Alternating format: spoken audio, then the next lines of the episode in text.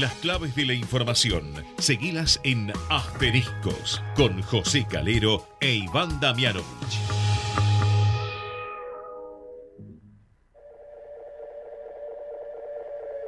Esto que estás oyendo ya no soy yo. Es el eco del eco del eco de un sentimiento.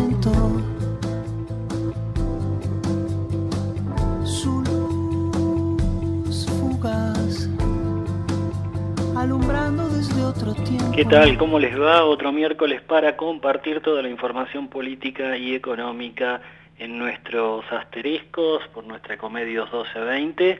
Bueno, un escenario político que está más abierto que nunca.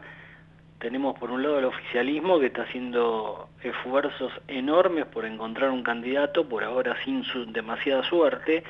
Cristina Kirchner no se decide si finalmente encumbra a el actual ministro del Interior, Eduardo Guado de Pedro, mientras que Sergio Massa hace sus cálculos y dice que todavía tiene la posibilidad de eh, ser él el candidato por el frente de todos rumbo a las elecciones presidenciales de este año. ¿Qué dato es el que más pondera Sergio Massa? Bueno, uno que se conoció hoy, estaría desacelerándose la inflación, el rublo de alimentos sube menos mm, de lo esperado en la última semana. Massa considera que la Argentina se encamina a eh, encontrar un rumbo donde la inflación vaya mes a mes bajando un punto promedio, estima él. Eso implicaría que en tres meses el costo de vida se ubicaría por debajo del 5% y considera que en ese caso el país puede llegar a encaminarse, el humor social mejorar y él erigirse como el único candidato, el candidato por consenso del Frente de Todos rumbo a las primarias de agosto. Ahí Massa tiene un problema, es el que provocaron hoy eh, los gobernadores del justicialismo que se reunieron y dijeron, bueno, uno de nosotros tiene que estar en el binomio, en eh, bueno, las candidaturas a presidente, uno de nosotros tiene que ser el candidato a vice, y bueno, en ese caso, eh, Guado de Pedro quedaría de lado, eso no sería del gusto del paladar del kirchnerismo, así que bueno, todo está abierto en el oficialismo, está también Daniel Scioli, quien ratificó que él quiere ir a una paso, a una primaria, porque considera que la gente eh, lo recuerda bien y que puede tener una chance de ser el candidato por el oficialismo. En la vereda de enfrente está todo mal, todo confuso, mucha polémica, Juntos por el Cambio, mes a mes se va deteriorando, Mauricio Macri renunció a ser candidato, pero no a tratar de incidir como lo hace Cristina Kirchner en el oficialismo. Y Mauricio Macri se sabe tiene su corazoncito con Patricia Bullrich, eh, Bullrich quiere ser la candidata presidencial. Y por otra parte Horacio Rodríguez Larreta dice, bueno, eh, yo tengo pergaminos, tengo experiencia, hace 20 años que estoy trabajando en este proyecto, tengo que ser yo el candidato. Habrá que ver también qué ocurre con los aliados, ¿no? Los radicales de Juntos por el Cambio. Lo vamos a analizar junto a Iván Damianovich. ¿Cómo estás, Iván? Muy bien, José. Buenas noches. ¿Cómo estás? Bueno, un escenario confuso tanto en, el oficialismo como en la oposición. Hay varios candidatos dando vueltas y, todos dicen tener eh, más chances, como siempre ocurre, Juntos por el Cambio parece que se va eh, complicando cada vez más en sus internas, ¿no? Bueno, acá lo, lo que no podemos perder de perspectiva, José, es que estamos a muy poco tiempo, muy poco tiempo, de un recambio de gobierno. Me parece que no, no, no estamos tomando adecuada dimensión de la eh, importancia, ¿no? de la relevancia de un hecho que pareciera este, haber quedado en segundo plano.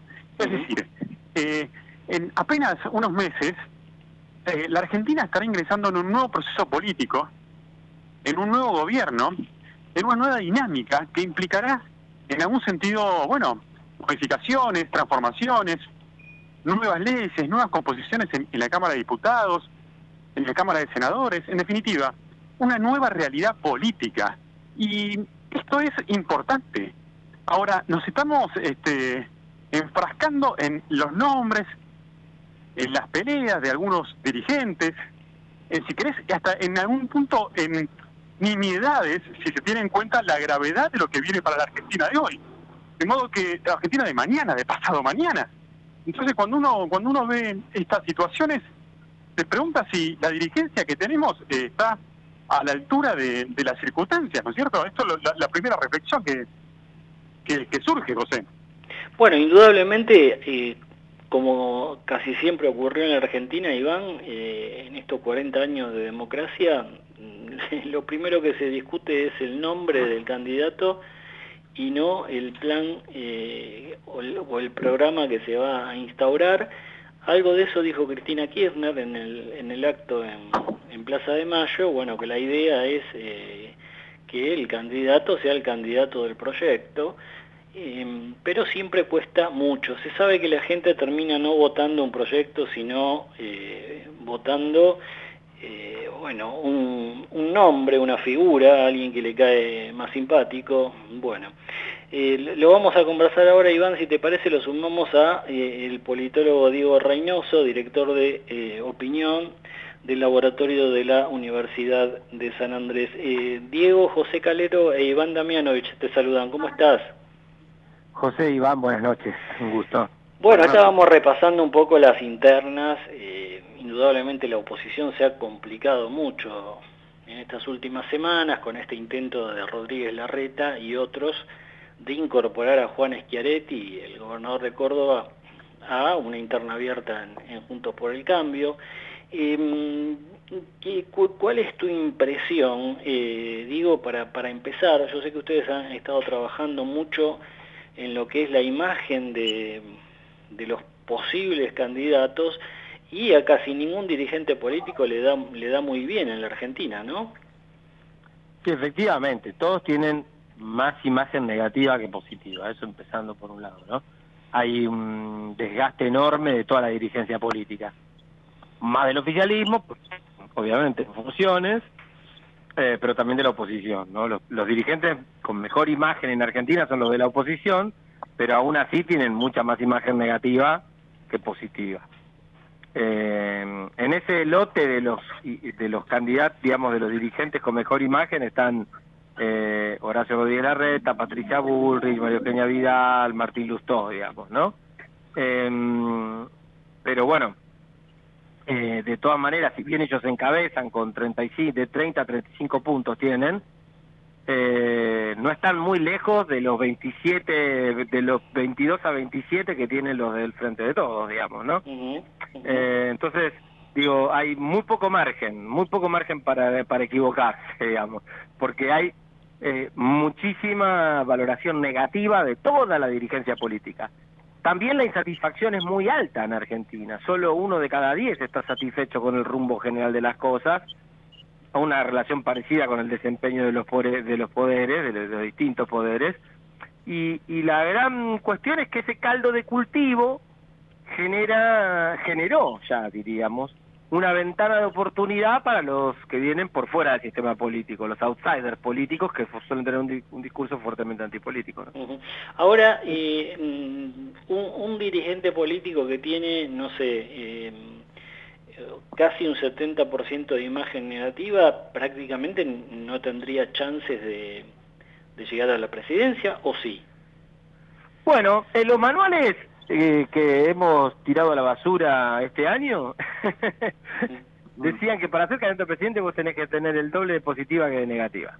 Ajá. Bueno, o sea, no existe un en Argentina. Un, un 40-20, un 50-25, un 60-30, digamos, ¿no? Eso no pasa en Argentina, más bien pasa lo contrario. Si, si analizas los números, pasa lo contrario, ¿no? 60 de negativa, 35 eh, de positiva. Eh, entonces, ¿qué sucede? Como vos bien decís, bueno, con eso no podría ser presidente. Claro, pero lo que pasa es que vas a competir contra otro que está en las mismas condiciones que vos. Claro. Con lo cual, lo que va a terminar pesando es quién tiene más negativa, no quién tiene más positiva. ¿Se entiende? Porque uno asumiría que cuanto más negativa tenés, bueno, estás en, eh, eh, estás más desfavorable frente a otro que no tiene más imagen positiva, pero que tiene menos negativa al menos, no, tiene tanto dicho, Dicho de otro modo, digo buenas noches, Iván Damianovich, ¿cómo estás? ¿Qué tal, eh, Iván? digo, dicho de otro modo, bueno, en, definitiva, perderá el, el, el, el, peor, no es que ganará el mejor, digamos, perderá en todo caso quien, quien ostente los peores números. Eh, pero no podemos exactamente. O sea, el más rechazado, pierde el más rechazado de los que lleguen. De los que lleguen. Lo, claro, lo que decíamos, y eventualmente en un balotaje, bueno, esto se va a, polarizar seguramente, pero pero aún así, llegando a un balotaje, quien fuera que fuera, digamos, estamos llegando con con guarismos este, eh, muy pobres, con digamos con con, dirigentes que no terminan de, conmover a multitudes, de movilizar a masas. Eh, estamos viendo, digamos, una calidad dirigencial que recién lo, referíamos, digamos, con la, con la importancia que, tiene en la historia argentina eh, una elección como esta, eh, en presidencial, con una crisis económica como hace mucho tiempo no, no veíamos en el país, que debería enamorar probablemente a la, a la sociedad o involucrar, si querés, estamos llegando a las instancias decisivas con, con, personas que, son o rechazadas o, o, que, o, que, o directamente ni siquiera son tenidas en consideración por el electorado. Bueno, no, eh, en algunos hay algunos que de hecho no tienen nivel de conocimiento siquiera, o sea, no podemos decir si tienen posición negativa porque no se los conoce, pero bueno, empezará un fuerte proceso de instalación política y veremos, ¿no?, cómo llegarán a agosto. Hoy la pintura es esa. Eh, bueno, veremos qué, se, puede hacer, veremos qué se podrá hacer del 24 de junio hasta agosto y qué vínculo van a tener una vez definidos los candidatos con la opinión pública de esos candidatos, ¿no?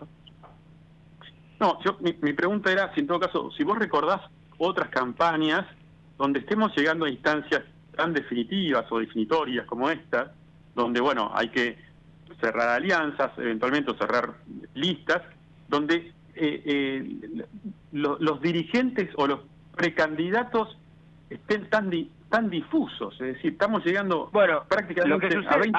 sí, sí, estamos de acuerdo. Hay dos cosas. Bueno, en mayo, el, la campaña anterior, el Frente de Todos no tenía candidato hasta mayo y en mayo apareció uno que no era ni siquiera estaba en la lista de candidatos, que fue Alberto Fernández, ¿no?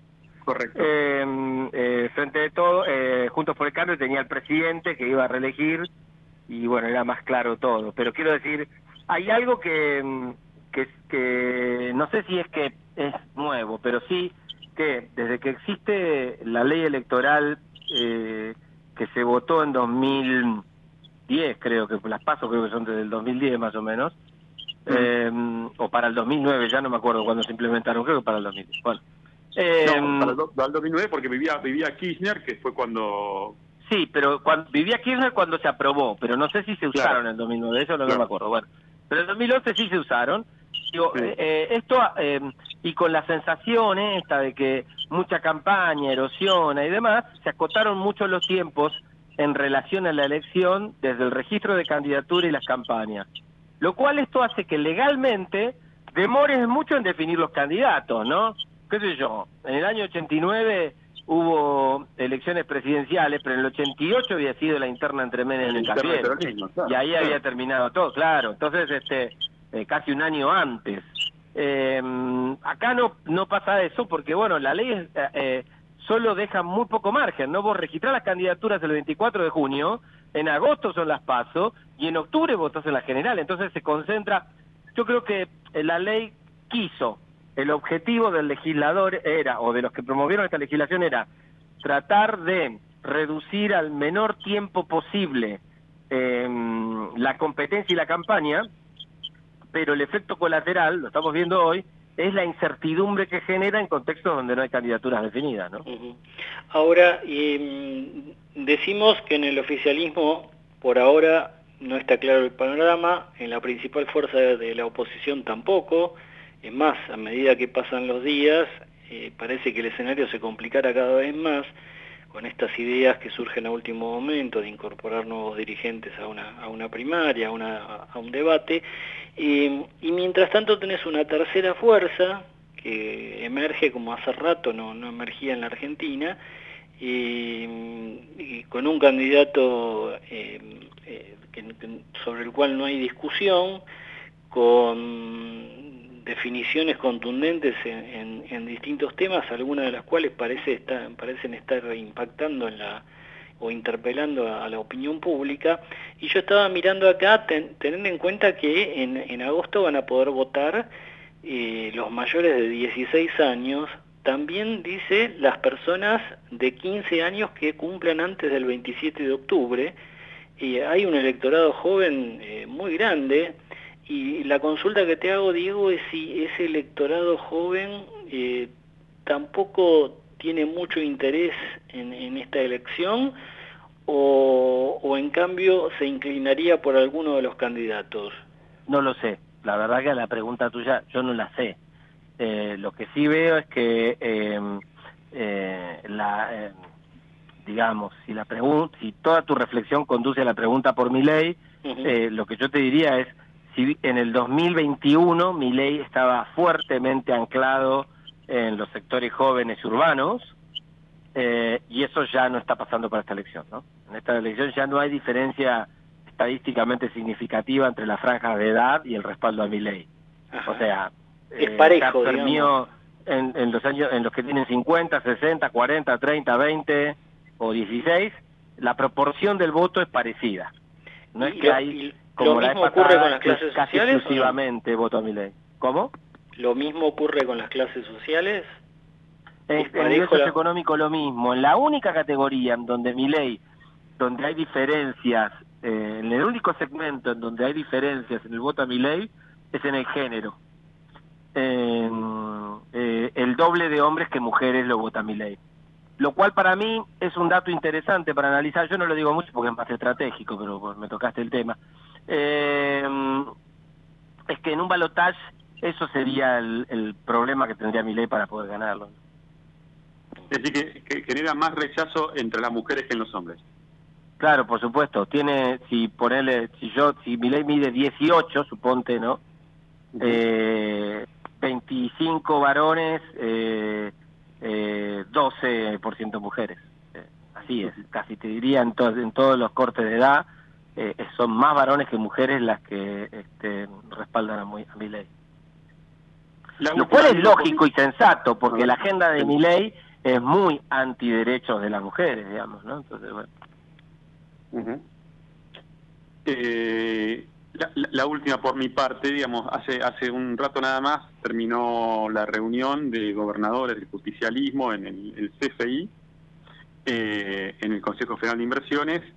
Bueno, de ahí surge una voluntad, si se quiere, de ir con una lista de unidad y, en todo caso, ofrecer un único candidato. ¿Vos crees que ese sería un camino, digamos, interesante, lógico y, e inteligente para, para el oficialismo? Eh, llegar a una lista única? Es un gran dilema el que tiene el oficialismo en este momento, porque yo en las encuestas lo que veo que cuanto más candidatos participan de la PASO, más volumen tiene la PASO del Frente de Todos y más logra retener a todos los sectores pamperonistas que ya cada vez son más heterogéneos. Y cuanto menos candidatos hay, algo siempre pierde. Y se reduce el nivel de asistencia electoral a paso de este del frente de todos no entonces a mí como analista político no me queda claro qué estratégicamente es más conveniente. Eh, sí tener unidad para evitar fractura y bueno y tratar de concentrar en un solo candidato la mayor cantidad de votos posibles o aumentar el volumen de asistencia electoral dentro de la paso del frente de todos. Yo creo que es un dilema que lo resuelve la política eso no mi impresión es que a veces los análisis que se hacen en la política no tienen en cuenta este, los efectos colaterales de las decisiones, ¿no? Eh, pero bueno, a los que nos dedicamos al análisis o somos académicos y demás, a veces se nos subestima mucho en, en el campo por, por parte de los políticos, entonces bueno, es un lío cuando uno presenta esas paradojas. Pero cuando uno ve los datos es claro eso. Si vos metés más en la, en la paso del frente de todos, el frente de todos hoy, con un 30% de indecisos, llegaría como al 23, 24 puntos de, asistencia electoral en la paso. Y cuando lo reducís a unos pocos candidatos, eso se puede caer a 18, 17 puntos. Eh, teniendo en cuenta que estamos a un poco más de dos meses de, de las primarias, eh, este dato que hoy eh, difundiste de que alrededor de un tercio del electorado no, no sabe o prefiere no responder a quién va a votar, eh, está en línea directa con eh, la insatisfacción que existe eh, de la gente por la clase política? No, no, porque siempre hay este valor de indecisión. Ah, ok. Siempre este De hecho, en, de hecho, en 2019 era aún más, porque teníamos un 18 puntos de los que decían prefiero no responder. 18 puntos de prefiero no responder. Hoy tenemos 5 puntos nada más, los que dicen prefiero no responder. Eh, ¿qué, quiero decir con esto? Me parece que es más transparente la opción de voto para esta elección. Lo que pasa es que hay mucha incertidumbre. Yo creo que el 24 de junio se va a ordenar un poco más eso, para saber quiénes son, como dicen los mexicanos, qué tanto es tantito. Porque vamos a saber realmente, efectivamente, quién compite. ¿no? Y cuando uno hace las encuestas, y por eso a veces hay tanta diferencia, porque bueno, la metodología que usamos es distinta. Cuando uno pone a todos es una pregunta. Cuando uno pone solamente a dos, bueno, ahí cambian, se entiende, las, eh, eh, eh, los porcentajes. Entonces, a partir del 24 esto se ordena y ya sabemos quiénes son los que compiten. Entonces, creo que va a ser, vamos a tener una, una foto menos pixelada de lo que realmente está pasando en la sociedad argentina en relación con las elecciones. Diego, gracias, que te vaya muy bien. No, por favor, que tengan una buena noche. Ahí estaba el politólogo, investigador del CONICET, Diego Reynoso, director de de opinión eh, de la Universidad de, del laboratorio de la Universidad de San, Andrés, repasando unos números, imagen positiva, Patricia Bullrich, primera con 35 puntos, no es intención de voto, sino imagen positiva. Rodríguez Larreta 32, Milay 29, Massa y Guado de Pedro 21. Todos tienen el doble de imagen negativa, o casi todos tienen el doble de imagen negativa qué positiva. ¿eh? Es todo un tema este Iván que van a tener que remontar los dirigentes, ¿no? Por eso lo decíamos al comienzo, José. Me parece que eh, acá lo, lo, grave de, la situación en la que estamos es que nos enfrentamos a una elección nada más y nada menos que de carácter presidencial. Se van a elegir, va a elegir el próximo presidente de la nación, se van a elegir diputados nacionales, senadores, intendentes. Quiere decir, es una de las elecciones, digamos, no de medio término, de las, de las que importan y en serio, no porque las otras no importen, sino porque, bueno, en todo caso, es otra, otra dinámica de la democracia. Y a mí me parece que estamos llegando con candidatos muy flojos que no, que no enamoran, que no, que no tienen, en todo caso, este, un nivel de, de conocimiento sostenido en el tiempo y afianzado, con figuras que, todavía están en proceso de maduración en algunos casos o con, este, con discusiones que realmente están muy alejadas de la realidad. Y bueno, me parece que es una, una, una campaña en ese sentido muy, este, muy atípica, ¿no? Que me parece grave porque en definitiva, eh, bueno, a alguien de todos estos que estamos mencionando, José, desde hace ya un tiempo, alguno de estos va a ser el próximo presidente, alguno de estos va a tomar las decisiones que hasta ahora se han evitado, digo, sea del color político que sea. Entonces me parece que eh, la, madurez de, la dirigencia exige que en este momento eh, cesen en todo caso las discusiones estériles, ¿no? Y que en todo caso, bueno, se sometan a la voluntad popular y una vez resuelto, si querés, la lista, bueno, a trabajar por, por propuestas, por, por, por, por escenarios, por plataformas de gobierno, por leyes, por esquemas de poder que logren gobernabilidad. En ese sentido me parece lógica, eh, el, lógico el planteo de, de, de Rodríguez Larreta estos días, a partir de, la, de su intención de incorporar a Juan Schiaretti, estemos o no estemos de acuerdo con su incorporación, pero lo que subyace detrás de ese mensaje, que probablemente tenga tintes electoralistas lógicos, estamos en una campaña, bueno, lo que subyace, lo que subyace es seguramente che, ¿con qué Argentina o de qué manera vamos a construir la Argentina que viene? Y lo que viene, eh, y esto es análisis personal, como, como, como sabe José, es eh, la necesidad de encontrar consensos, diálogos entre gente, entre dirigentes, bueno, capaces de poner sobre una misma mesa intenciones comunes, objetivos comunes, más allá de las diferencias. Las diferencias nos han llevado, José, hasta donde estamos. Un país quebrado, una grieta que todo se lo devora, una división que no lo que obtura cualquier posibilidad de avance, de desarrollo. Lo que viene necesariamente tiene que ser distinto. Y esa discusión hay que plantearla cuanto antes, sean quienes sean, ¿eh? digamos, me parece que esto es clave. Hace un rato terminó la, una reunión sorpresa, Iván, entre Alberto Fernández y Sergio Massa. Em, lo que trascendió hasta ahora es que hablaron del viaje a China, los acuerdos alcanzados, la estrategia frente al FMI, que bueno, se viene también una reunión en Estados Unidos eh, en los próximos días, pero eh, el trasfondo es que existe una diferencia muy grande eh, de, posicionamiento respecto de cómo se debe dirimir al próximo candidato. Sergio Massa quiere una, un candidato de unidad y quiere que sea él, aunque, aunque no lo diga, y Alberto Fernández quiere una primaria en la que compita Scioli, tal vez Agustín Rossi y algún Guado de Pedro y algún, alguno más, y, que de allí salga el candidato del Frente de Todos. Este tema seguramente tiene que haber estado en esa reunión, porque por más que Alberto Fernández tenga un poder totalmente limitado, bueno, no olvidemos que maneja los resortes del gobierno, ¿no? Y maneja los resortes también eh, de lo que va a ser la, elección. Es decir, que tampoco hay que subestimarlo eh, en cuanto a tal vez la capacidad de daño, para decirlo de alguna manera, en términos políticos, que podría llegar a ser eh, en el caso de mm, ponerse eh, a, enfrentar a alguno de los candidatos. Seguramente este tema habrá estado en el encuentro que, que hicieron, Están, está fría la relación, se sabe, entre Alberto Fernández y, Massa, eh, el ministro de Economía tiene más diálogo con Máximo Kirchner y con la propia Cristina Fernández, y lo que está pidiendo Massa es, bueno, eh, si voy a ser yo, mm, unifiquemos unifiquemos posiciones y no, no me pongan más piedras en el camino, ¿no? Bueno, eh, todavía son especulaciones, pero como bien decía José, la intención de Massa es, bueno, hacer, abrir ese espacio entre, en el medio de esta conversación, en el medio de este debate, y aparecer él como el, bueno, el referente único de un espacio destinado, o muy probablemente, a perder.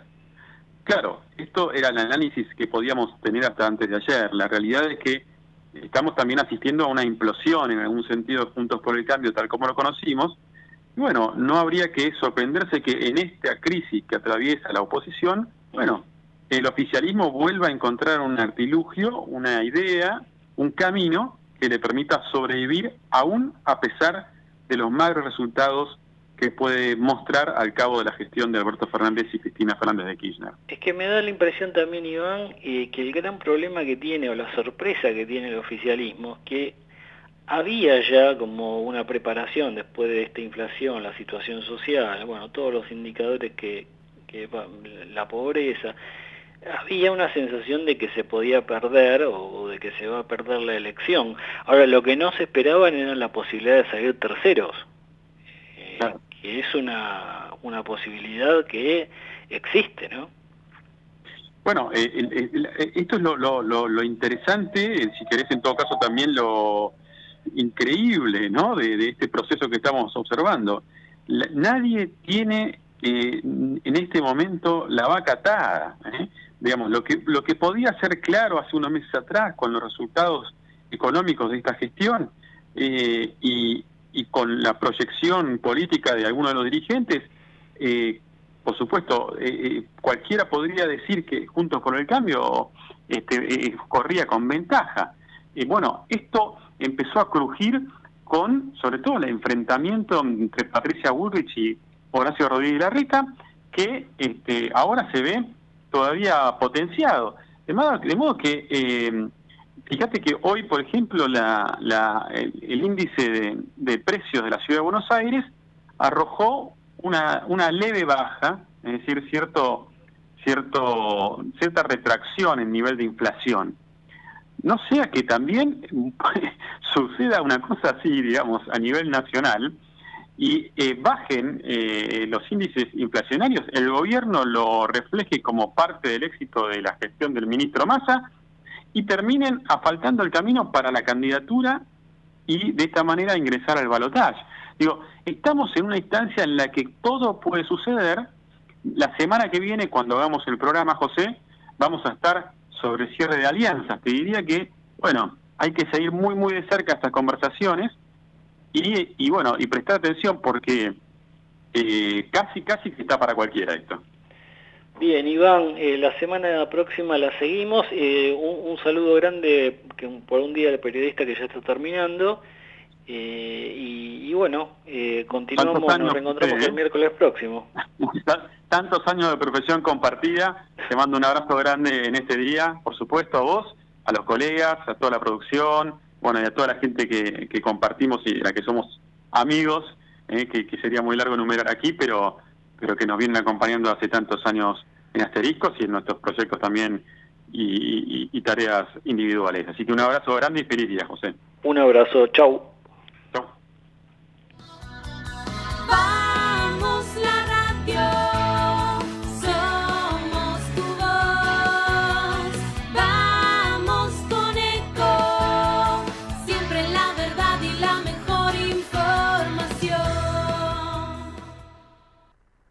¿Cuándo fue la última vez que te tomaste un respiro para ver un amanecer?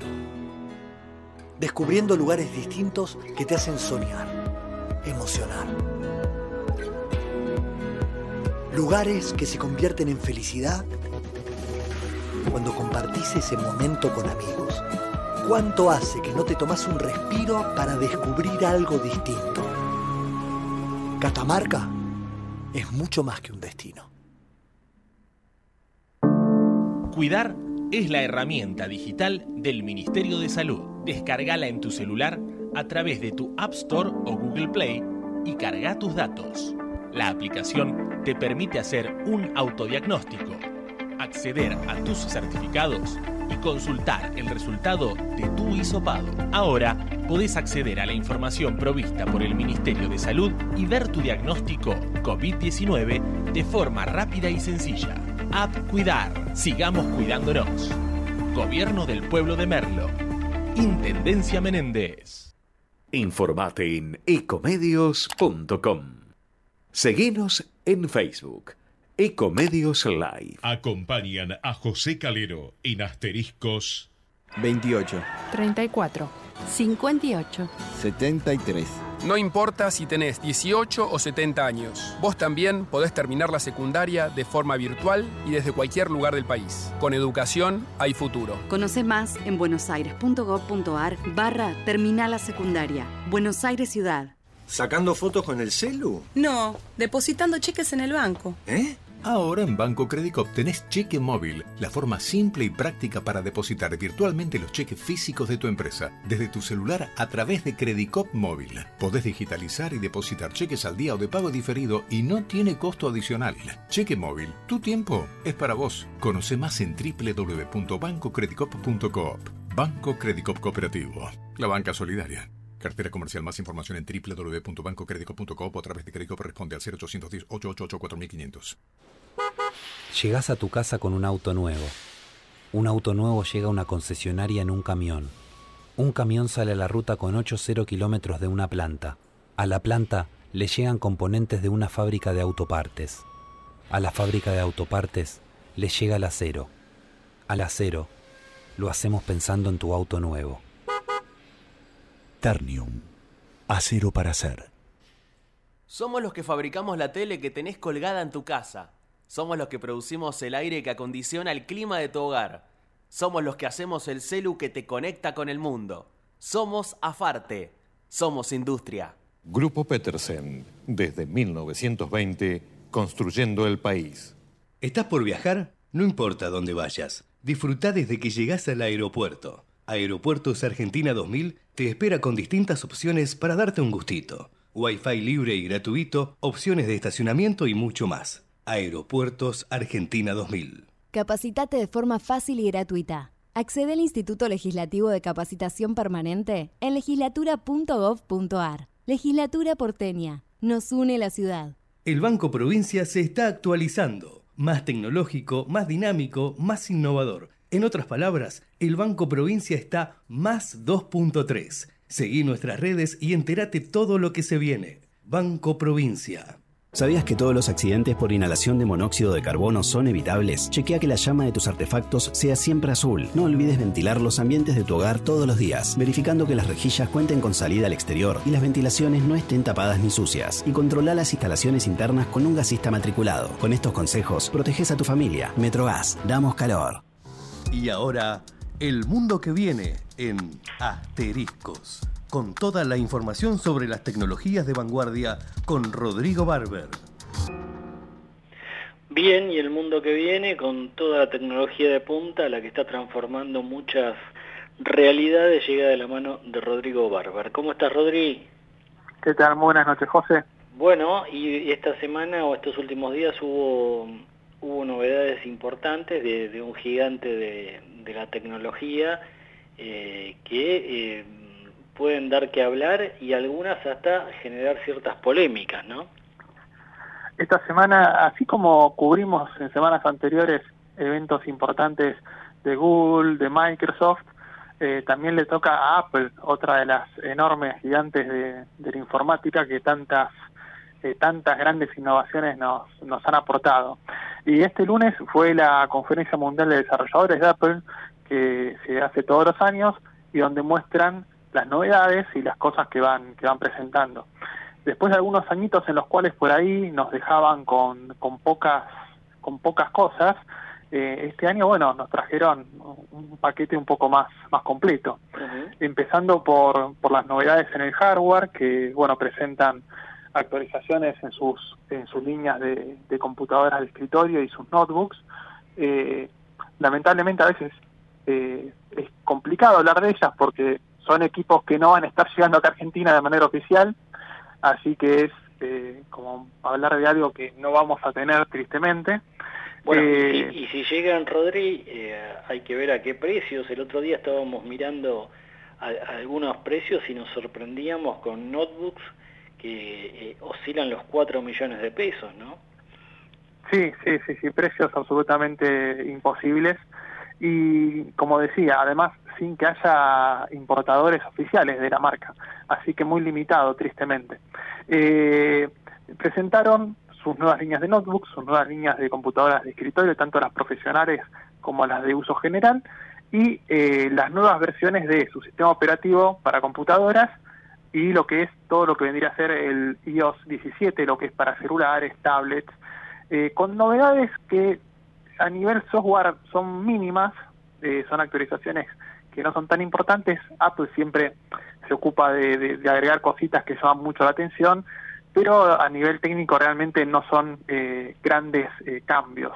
Eh, dentro de todo fue una, una muestra interesante, sobre todo en los que son los componentes de hardware, que es donde Apple estuvo innovando mucho con sus nuevas líneas de procesadores, los M2, que la verdad que son muy poderosos y están sorprendiendo mucho estos últimos años en ese aspecto.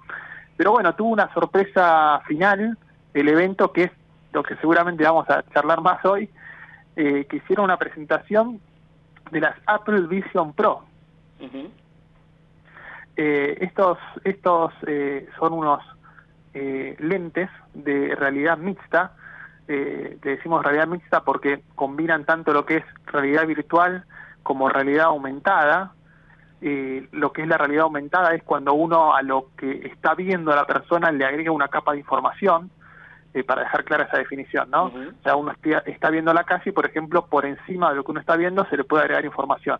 Y realidad virtual es cuando se eh, abarca completamente, o sea, se tapa cualquier otro tipo de, contenido. Eh, bueno, estas eh, nuevas eh, gafas de, realidad aumentada y realidad virtual, la verdad es que la presentación fue muy sorprendente. Eh, están presentando algo que, como ellos dicen, porque es algo que, que, Apple sabe hacer muy bien, parece mágico por el nivel de características que están mostrando. Eh, estamos hablando de unas gafas que van a poder permitir eh, realizar montones de tareas interesantes, poder realizar eh, lo que lo que contábamos también en un momento antes, ¿no? Eh, poder, por ejemplo, poner a una persona en otro espacio, poder ponerse las gafas y ver a alguien como si estuviese hablando con uno adelante, poder hacer eh, videoconferencias, poder ver eh, pantallas del dispositivo directamente como si estuviesen flotando delante nuestro. Cosas muy interesantes, pero sobre todo muy interesantes por la calidad con la que está prometiendo Apple que va a funcionar esto. Ahora, ¿cuál es la realidad? La realidad es que estas tecnologías no son nuevas, son tecnologías que ya tienen su tiempo y en la que, eh, bueno, por ejemplo, tenemos que recordar que Google Glass, esos famosos anteojitos, hace casi una década estaban generando polémica porque, bueno, te ponían esa especie de capa de información.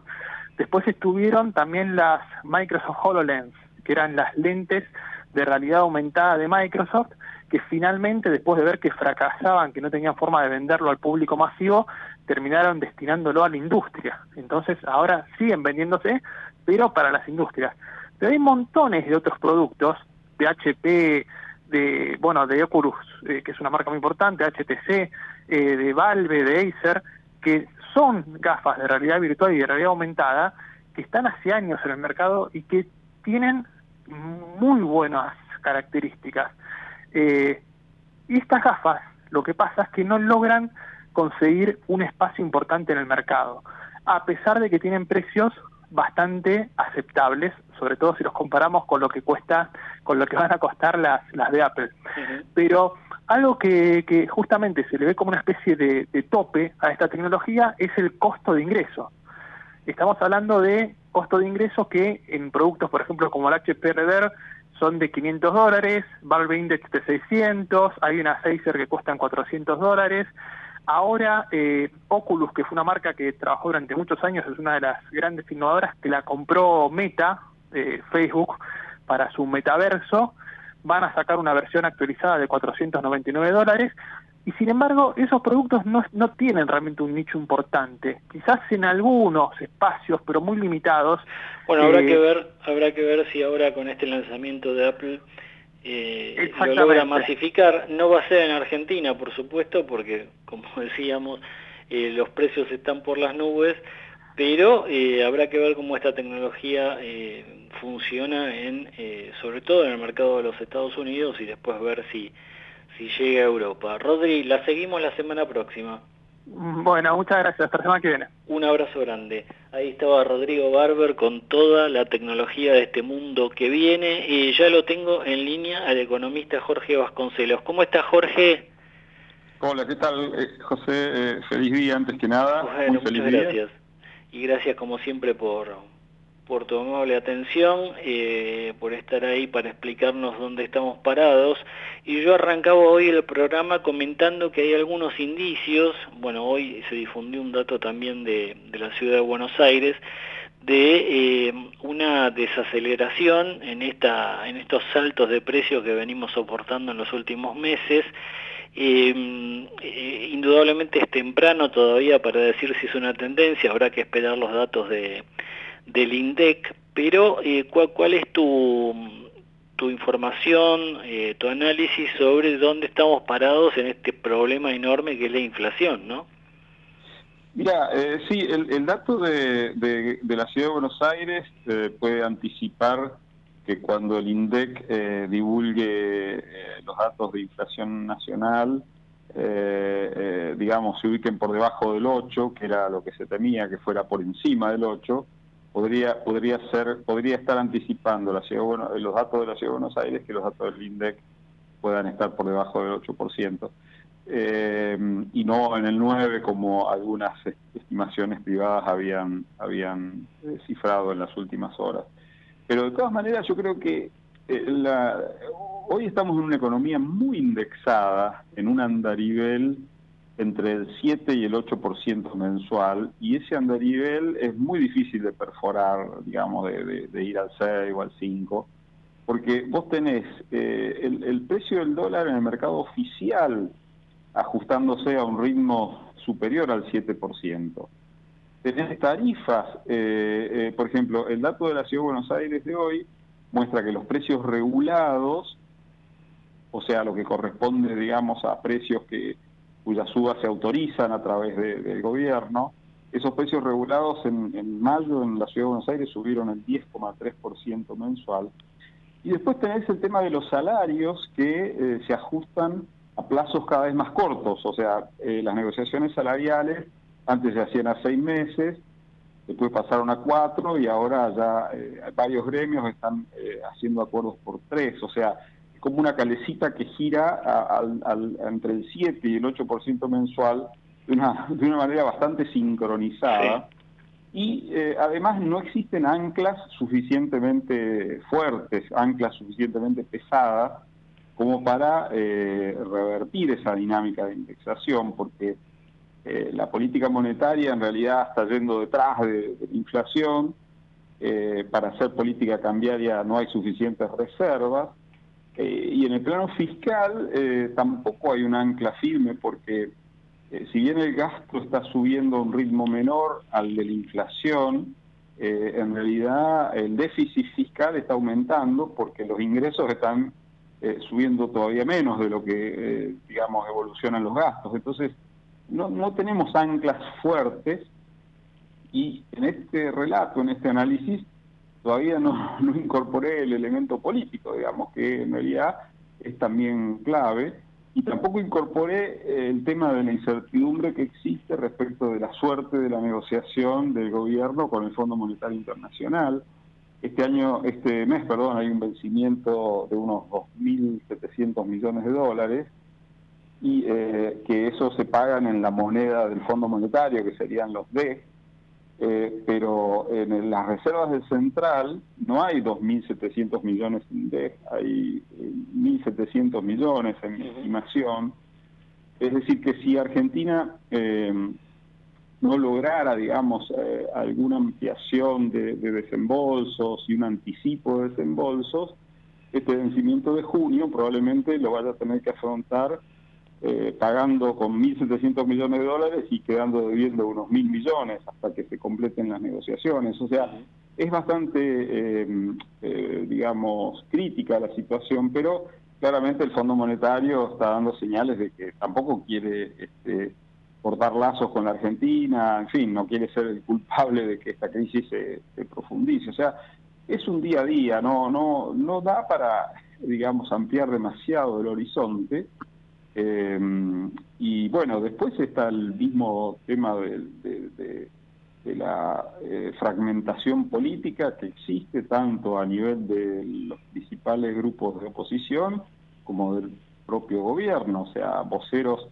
eh, dirigentes políticos muy cercanos al ministro Massa diciendo que si no se hace lo que Massa pretende en términos de, la, de la interna del Frente de Todos, Massa no seguiría como ministro, o sea, este, realmente si uno quisiera buscar noticias este, para alarmarse, las encontraría. Pero bueno, también es cierto que el problema está muy concentrado en lo que es en lo que se llama el crédito público, porque si, o sea, el, tema de, las deudas del sector público y cómo puede eh, afrontarlas y refinanciarlas, porque en el lado del sector privado, afortunadamente, eh, uno ve eh, una situación bien distinta. O sea, si al gobierno y al, al, Estado le falta crédito, a las empresas eh, líderes en la bolsa, por ejemplo, el crédito es, es, un problema menor. O sea, los bonos de compañías como Arcor, IPF, otras petroleras, algunas agrícolas, los bonos de deuda externa de esas compañías hoy pagan rendimientos del 6, 5, 6, 7%. Bueno, y también es notorio el, incremento en, los precios de las acciones, ¿no, Jorge? En, los últimos tres meses, en dólares libres, eh, subió 45% en los últimos tres meses. O sea, tenemos como una simetría clara entre lo que es el, riesgo Estado y lo que es el riesgo privado. El riesgo privado está bien, eh, es como que eh, los inversores ven que va puede afrontar eh, las incertidumbres que todavía resta este, responder de aquí al 10 de diciembre, pero en el, en el sector público este, está esta fragmentación política que existe hace que sea mucho más difícil poder decir, bueno, después de las PASO esto se va a clarificar, sí o no, después de octubre va a haber segunda vuelta, en fin. El tema político está, está muy, muy complicado y obviamente eh, los cimientos de la economía no son fuertes como para bancarse toda esa incertidumbre política. Jorge, gracias como siempre, un fuerte abrazo. No, gracias a ustedes y que tengan buenas Ahí estaba Jorge Vasconcelos. Eh, bueno, atención, eh, porque eh, más o menos para el 20 21 de, de, junio se viene un pago fuerte al Fondo Monetario. Nos decía Jorge Vasconcelos entre 2.600 y 2.700 millones de dólares. Y eh, el gobierno cuenta nada más que con 1.600 millones, más o menos, en la moneda del Fondo Monetario, los, los famosos DEG que están en el Banco Central es decir que les quedarían entre 900 y 1000 millones de, dólares para decirle al fondo, bueno, eh, lo postergamos ese pago porque necesitamos antes ver hacia dónde va nuestro acuerdo, un acuerdo que mm, eh, se debe em, renegociar, el, el, gran argumento para hacerlo de la Argentina es, bueno, la sequía nos va a quitar entre 20 mil y 25 mil millones de dólares, no estamos en condiciones de cumplir este acuerdo, las reservas se nos han caído en pedazos, tenemos casi 1.700 millones de dólares negativos en el Banco Central. Atención con esto porque quiere decir que el Banco Central está echando mano para algunas intervenciones ya no solo de los bonos, sino también de eh, los encajes bancarios, que no son más, eh, no son nada más ni nada menos que los los depósitos que tiene la gente en dólares. Y eso es una muy mala señal. El Banco Central jamás lo va a reconocer, pero si hacemos las cuentas y vemos que hay reservas netas o líquidas negativas, es porque de algún lado están saliendo esos dólares, ¿no? Y eh, seguramente están saliendo de las divisas que los argentinos tienen eh, en los bancos. Lo que trascendió esta tarde, noche, es, después de la reunión que hubo entre Alberto Fernández y Massa, es que eh, se va a postergar al menos una semana el viaje que tenía previsto realizar el ministro de Economía a Estados Unidos para cerrar esta renegociación con el Fondo Monetario. Se trabaja todos los días eh, entre el equipo, los equipos técnicos eh, para ver qué nuevo formato, qué nuevas, variables se le dan a este, este acuerdo. Como decía Vasconcelos en la entrevista, no van a dejar caer a la Argentina, hay una decisión tomada por parte de eh, Fondo Monetario, pero sobre todo por parte de su principal accionista, que es Estados Unidos, el gobierno de Joe Biden, el demócrata, no quiere eh, un, desmadre socioeconómico en la Argentina, quiere tranquilidad, que los comicios eh, se lleven a cabo con tranquilidad. Después de todo, la Argentina es un, interlocutor válido para Estados Unidos, teniendo en cuenta que Lula da Silva, el brasileño, parece estar cada vez más cerca del eje China-Rusia, eh, y eso no le gusta nada a eh, los Estados Unidos. Mm, el, el, gobierno demócrata siguió con mucha atención la visita de Massa a China, eh, hay intereses muy concretos, uno es el vinculado al litio, quién va a explotar eso, también otro es el vinculado a quién va a manejar la hidrovía eh, en el río Paraná, en el río Paraguay, eh, y también, bueno, qué va a pasar con una licitación muy importante que es una tecnología de punta, el 5G, para navegar en Internet China está muy interesado en participar de esa licitación, Estados Unidos quiere que sea una empresa norteamericana la que triunfe y eh, tenga la concesión de esa estratégica mm, eh, tecnología. Así que bueno, hay muchos intereses por parte de Estados Unidos y eh, eso puede jugar, terminar jugando a favor de la Argentina. En concreto, se posterga una semana el viaje de masa, al menos una semana el viaje de masa a Washington. Eh, habrá que ver cómo avanzan las negociaciones la semana próxima con el Fondo Monetario y si la Argentina va a tener respaldo. El mercado parece estar apostando a que sí. Eh, decíamos, subieron las acciones, subieron los bonos, bajó el riesgo país, hoy estaba en 2.350 puntos o un poco menos, eso quiere decir que eh, hay cierta expectativa de que haya un acuerdo con el fondo y que finalmente la economía se logre encarrilar. Nos vamos con este datito, River se juega la clasificación a octavos, final, octavos de final de la Copa Libertadores ante Fluminense desde las 21.30, así que bueno, a ganar River para avanzar como ya lo hizo Boca eh, a octavos de final. Nos vamos, eh, nos reencontramos como siempre el miércoles próximo desde las 20 con asteriscos, e información clave a mitad de semana en nuestra Ecomedios 1220. Chau.